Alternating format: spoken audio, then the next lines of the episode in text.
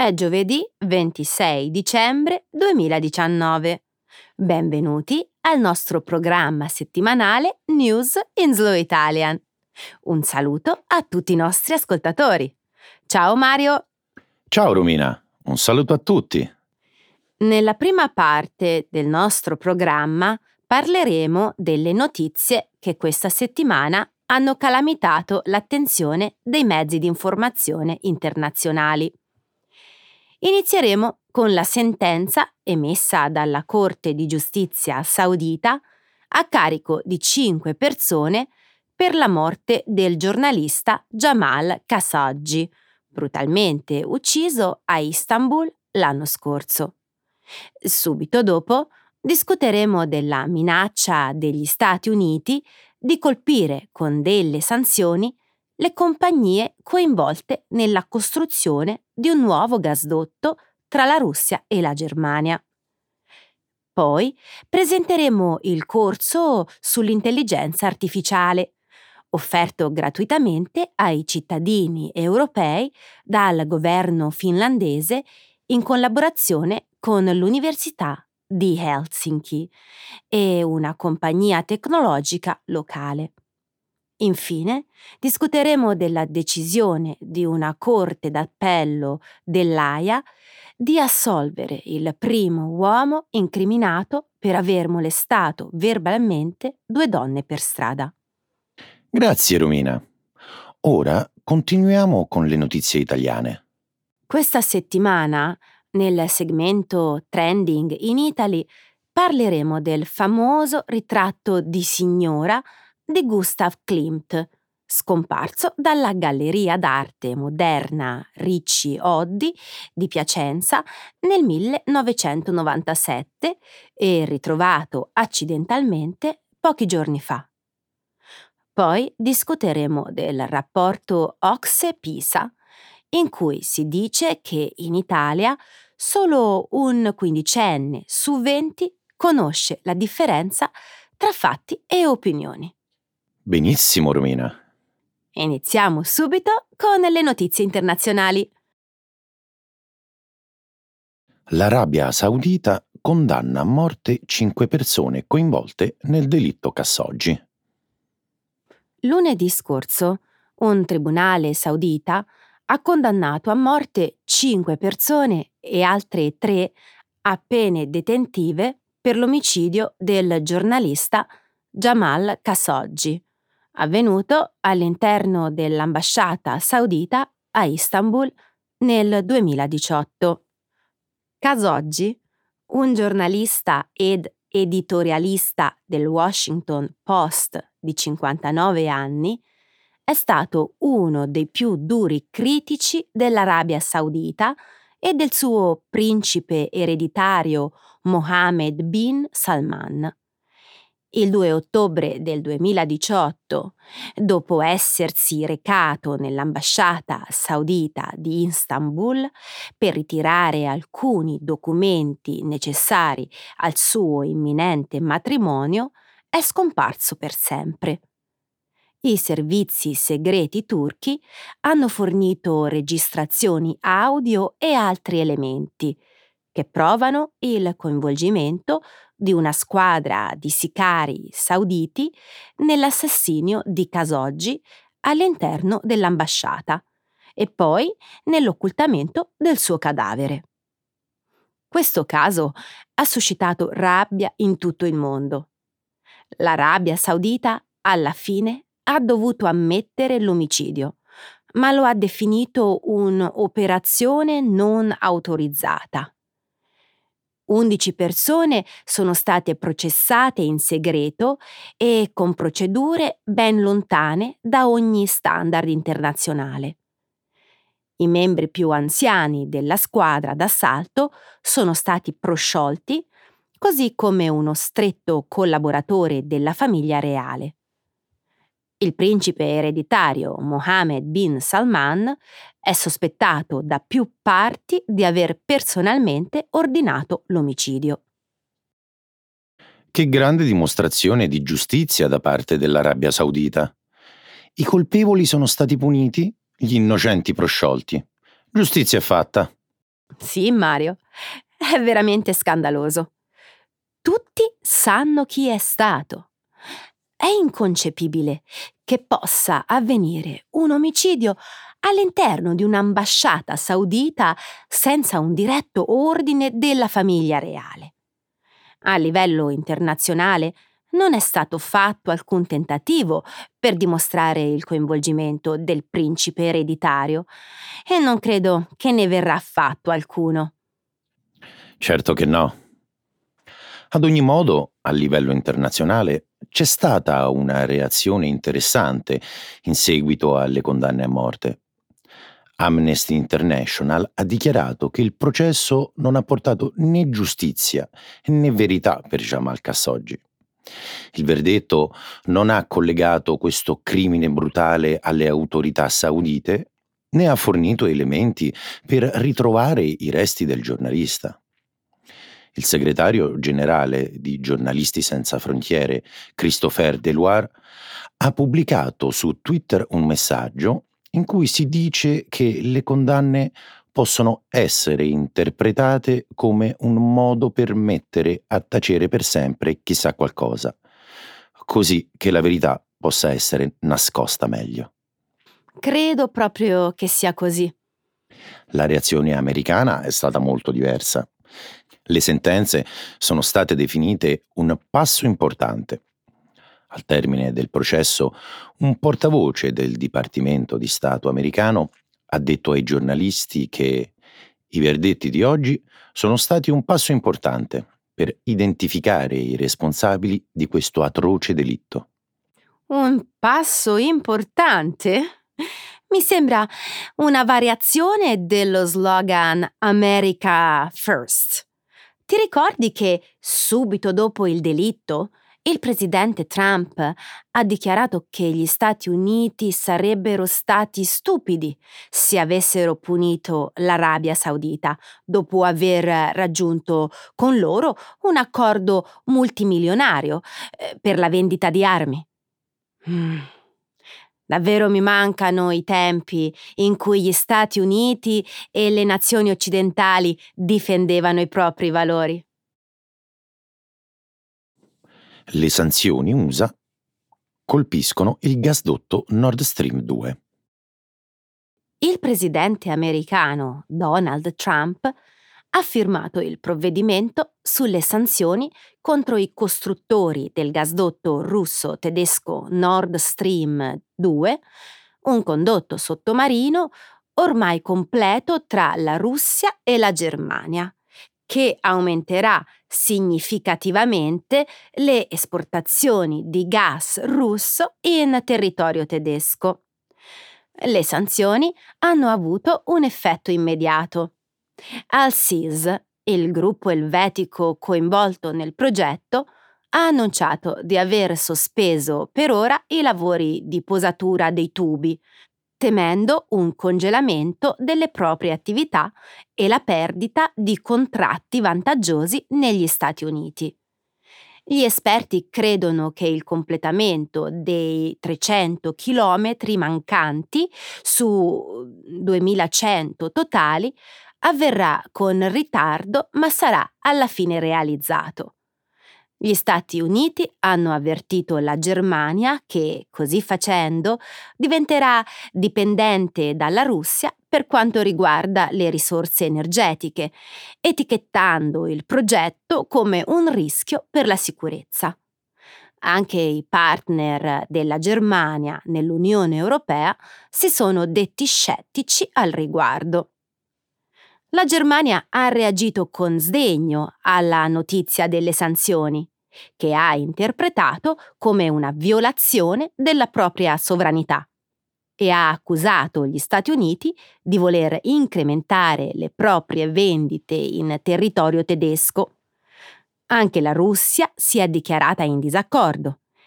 Il gasdotto Nord Stream 1 è operativo fin dal 2011 e ha contribuito in modo cruciale alla vendita di gas nell'Unione Europea, che al momento importa il 40% del proprio fabbisogno. Romina, devo ammettere che sono d'accordo con il presidente Trump. la Germania sta prendendo una cattiva decisione dopo l'altra. Fa male assistere a tutto ciò. Chiunque sostenga che il gasdotto non renderà la Germania dipendente dalla Russia dice semplicemente una menzogna. Gli Stati Uniti non sono i soli a essere preoccupati. Beh, le intenzioni degli Stati Uniti sono piuttosto chiare. Vogliono essere loro a vendere il gas naturale alla Germania. Le sanzioni sono un modo efficace, ma discutibile, di aumentare le vendite. Ci sono in ballo molti soldi e le sanzioni non fermeranno proprio nulla. Per come la vedo io, la Germania ha due scelte. Diventare dipendente dalla Russia o dagli Stati Uniti. La scelta migliore sono chiaramente gli Stati Uniti, perché sarebbe un suicidio diventare dipendenti da una nazione nemica e governata da un dittatore che cerca in modo aggressivo di sovvertire la democrazia nelle nazioni occidentali. Un'alternativa sarebbe aumentare le importazioni dalla Norvegia. La Norvegia può garantire solo una modesta quantità di gas. L'ossessione tedesca di ricorrere solo a energie pulite ha un grosso costo visto che in Germania c'è poco sole e le turbine eoliche sono orribili e riescono a malapena a far funzionare un frigorifero. Secondo me stai esagerando. Non tanto. Le centrali nucleari tedesche stanno per essere dismesse e la Germania diventerà dipendente da altre nazioni per quanto riguarda l'energia, soprattutto la Russia. Le sanzioni non potranno impedire questo processo la Germania sta esponendo se stessa, la comunità europea e tutto il mondo a un serio pericolo. La Finlandia offrirà un corso gratuito sull'intelligenza artificiale ai cittadini europei. Per celebrare la fine del turno di presidenza dell'Unione Europea, la Finlandia offrirà un regalo di Natale molto creativo a tutti i cittadini europei. In collaborazione con l'Università di Helsinki e la compagnia tecnologica Reactor, la Finlandia metterà a disposizione di tutti i cittadini europei un corso online completamente gratuito per avere una conoscenza pratica del mondo dell'intelligenza artificiale. Presentato come un corso di educazione civica in materia di intelligenza artificiale, l'insegnamento combina teoria e esercizi pratici, ma non copre elementi avanzati come la programmazione. Il suo costo si aggira attorno ai 2 milioni di euro, pagati dal Ministero finlandese per gli affari economici e l'occupazione. Il corso sarà gratuito e disponibile a partire dalla fine del 2021 ai cittadini europei indipendentemente dalla loro età, livello di istruzione e professione. L'insegnamento rifletterà un corso di grande successo, offerto dall'Università di Helsinki a partire dal 2018 in lingua finlandese, inglese, svedese ed estone, cui verranno presso aggiunte le altre 20 lingue ufficiali della comunità europea. A coloro che passeranno l'esame finale, l'Università di Helsinki rilascerà un diploma ufficiale. Il campo dell'intelligenza artificiale è meno sviluppato in Europa rispetto al resto del mondo in particolare paragonato a quello di Stati Uniti e Cina. Grazie Finlandia, è un'opportunità davvero generosa. La adoro. Farò senz'altro il corso. Anche secondo me è un'iniziativa molto creativa. Spero che costituisca un precedente per tutte le altre nazioni che si turneranno alla presidenza dell'Unione Europea nel futuro. Eh, credo che la prossima sarà la Croazia. Parliamo però del corso in sé. Spero che possa illustrare tutto il bene che l'intelligenza artificiale può fare e che aiuti l'Europa a riguadagnare il terreno perduto. Siamo così indietro che se non recuperiamo in fretta saremo completamente dipendenti dagli Stati Uniti e la Cina. In realtà lo siamo già. Verissimo. Questo non riguarda solo l'intelligenza artificiale, ma tutte le tecnologie avanzate. Per esempio, la Germania sta chiedendo la collaborazione della Cina per costruire la propria rete 5G, nonostante ovvie preoccupazioni in termini di sicurezza. È un ottimo esempio per mostrare che il corso non servirà solo a educare a tutte le possibilità aperte dall'intelligenza artificiale, ma anche a descriverne i rischi. Ottima considerazione. Ci sarà bisogno anche di un opportuno inquadramento legislativo per il quale serve conoscere i pericoli legati all'intelligenza artificiale. Sarebbe un ottimo inizio se, come è atteso, 5 milioni di cittadini facessero il corso. Ad oggi l'insegnamento dell'Università di Helsinki è stato frequentato da 220.000 studenti di 110 nazioni diverse, il 40% dei quali donne. È un dato molto incoraggiante. La Corte di Appello assolve un molestatore di Rotterdam invocando la libertà di espressione. Una Corte di Appello dell'AIA ha assolto il primo uomo incriminato per una legge in vigore nella città di Rotterdam che proibisce le molestie verbali a partire dal 2017. Il provvedimento è stato approvato dal Consiglio Comunale di Rotterdam per prevenire abusi verbali alle donne e proibisce linguaggio, gesti, rumori e comportamenti osceni. Nel caso in questione, un uomo di 36 anni, Everon El F, ha infastidito due donne mandando baci, facendo commenti espliciti e seguendole come testimoniato da due ausiliari del traffico. Il sospetto, che ha ammesso il fatto, è stato assolto per i commenti, ma multato di 170 euro o tre giorni di prigione per i baci. La Corte di Appello ha poi sovvertito la sentenza citando la libertà di espressione garantita dall'articolo 10 della Convenzione europea per i diritti umani, ribattendo che i cittadini, incapaci di esprimersi in lingua olandese, devono poterlo fare a gesti. Secondo una ricerca pubblicata dalla città di Rotterdam per giustificare la legge, il 94% delle donne tra 18 e 45 anni ha subito una qualche forma di molestia. La stragrande maggioranza dei casi rimane non denunciata. Qualsiasi cosa tu pensi di questa decisione, ci sono molte cose da dire al riguardo. È chiarissimo che le leggi come queste non sono una soluzione al problema. Come fai a dirlo? Voglio dire, posso anche capire che i commenti espliciti e il lanciare baci possano essere considerati una libera espressione. Ma seguire due donne per la strada è un'azione che deve essere punita. Sono d'accordo con te, ma sai quante condanne ci sono state a Rotterdam a partire dall'introduzione della legge nel 2017? Una sola.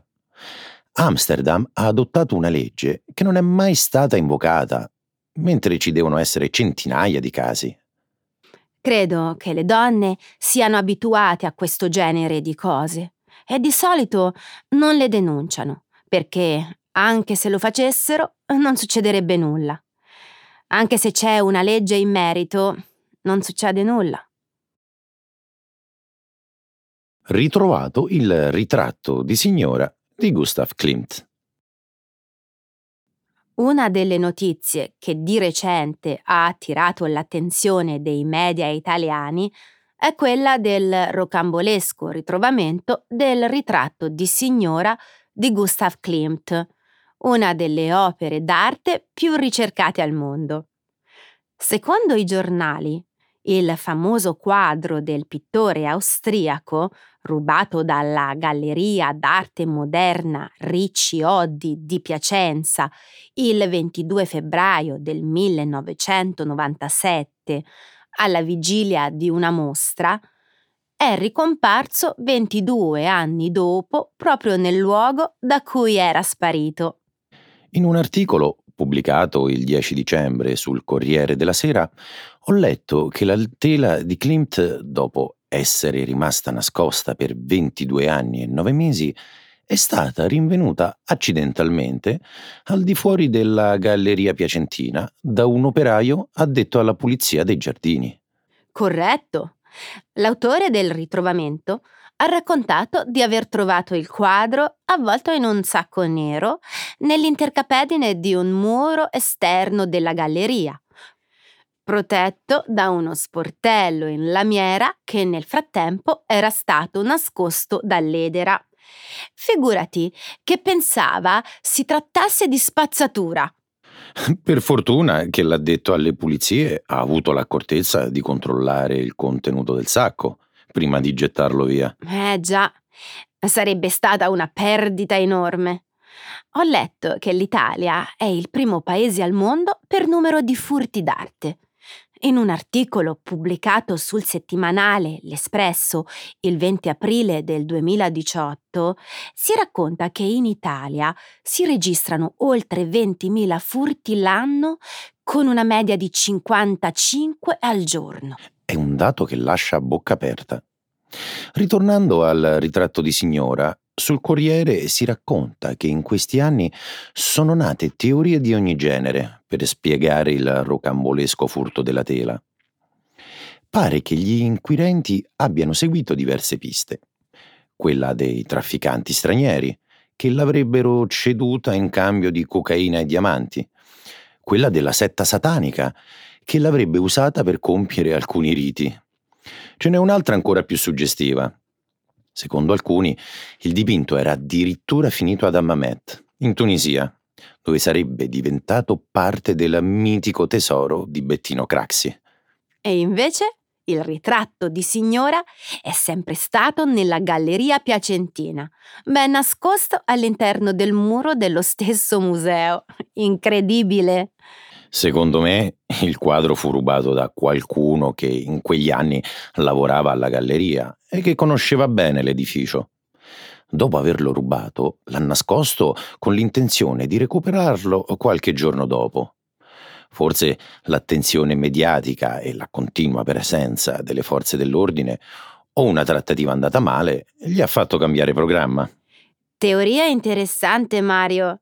Gli inquirenti, però, non sono mai riusciti a individuare alcun sospetto. Certo che se anche li trovassero, non credo che rischierebbero alcuna conseguenza penale. Dopo tutti questi anni, il reato è sicuramente caduto in prescrizione. Rapporto Ox-Pisa un quindicenne su venti non distingue tra fatti e opinioni. Lo scorso 3 dicembre è stato pubblicato il rapporto PISA, l'indagine internazionale promossa dall'Organizzazione per la cooperazione e lo sviluppo economico OXE, che ha il compito di verificare la competenza in letteratura, matematica e scienze degli studenti di 15 anni nei principali paesi industrializzati. Secondo l'indagine del 2018, in Italia solo un quindicenne su 20 sarebbe in grado di raggiungere le competenze minime di comprensione di un testo di media complessità. Questo dato, subito riportato da tutti i mezzi di informazione italiani, ha suscitato sdegno e commenti al vitriolo da parte di molti esponenti della stampa e della politica, che non si sono resi conto, però, che il rapporto Ox-Pisa afferma cose un po' diverse. Che pessima figura. Non tutti i mezzi di comunicazione, però, hanno commesso lo stesso errore. Lo scorso 3 dicembre il quotidiano Repubblica ha dedicato ampio spazio all'argomento, ma non ricordo che abbia menzionato il dato di cui parli. Hai ragione, per fortuna. Alcuni giornalisti hanno interpretato correttamente quanto scritto nel rapporto, rivelando che il dato allarmante descritto da molti in realtà era solo una bufala. Mm. Io trovo che sia un fatto gravissimo. La stampa dovrebbe prestare molta attenzione alle notizie che diffonde. È incredibile che per superficialità o fretta si commettano errori del genere. Io il rapporto l'ho letto e non l'ho trovato difficile da interpretare. Secondo me si è trattato di uno sbaglio voluto. Al giorno d'oggi, purtroppo, fa più notizia diffondere dati allarmanti, anche se falsi, piuttosto che riportare la verità. Purtroppo quello che dici è tristemente vero. Allora, che dice esattamente il rapporto Ox-Pisa sui nostri studenti? In un articolo pubblicato lo scorso 5 dicembre sul giornale digitale indipendente L'inchiesta, si dice che gli studenti con competenze minime di lettura sono ben più di uno su 20. Precisamente sono il 77%, mentre quelli privi delle competenze minime di analisi e comprensione di un testo nella loro lingua madre sono uno su 4. Un dato sicuramente non edificante per la scuola italiana, ma non catastrofico. In effetti, le criticità della scuola italiana, evidenziate dal rapporto Ox-Pisa, sono molte. Nonostante i risultati confermino il miglioramento degli studenti italiani in matematica, attestano però anche un risultato sotto la media OXE in lettura e scienze. L'Italia, eh, con un punteggio di 476 contro 487 della media OXE, si colloca tra il ventitresimo e il ventinovesimo posto tra i paesi partecipanti al progetto. Un dato abbastanza stabile rispetto all'ultima rilevazione del 2015 sebbene all'interno dello stesso range eh, ci sia uno scivolamento verso il basso invece che in avanti. Un dato molto interessante, incluso nel rapporto, è il divario rilevato tra nord e sud sulle capacità di lettura degli studenti. Quelli delle regioni del nord ottengono i risultati migliori al di sopra della media OXE, mentre i coetanei del sud presentano maggiori difficoltà. L'Ocse ha attribuito questa differenza al divario socio-economico. Vuoi dire che i quindicenni che provengono da situazioni familiari economicamente più svantaggiate hanno ottenuto punteggi più bassi in lettura? Esatto, ma non solo. Nel rapporto saltano agli occhi anche le differenze sociali e di genere. I liceali ottengono risultati migliori rispetto ai ragazzi degli istituti tecnici e professionali, per esempio. In lettura le ragazze superano i ragazzi di 25 punti, mentre in matematica sono i maschi ad avere i punteggi migliori. Dal rapporto si evince anche, purtroppo, che a parità di competenze è difficile per gli studenti che provengono da situazioni economicamente svantaggiate ambire a un titolo superiore al diploma, mentre è normale per quelli che appartengono a fasce socio-economiche più avvantaggiate. Ok amici, anche questo episodio insieme è finito. Io vi auguro un buonissimo Natale e alla prossima volta. Sì, ci vediamo presto e auguri! Ciao!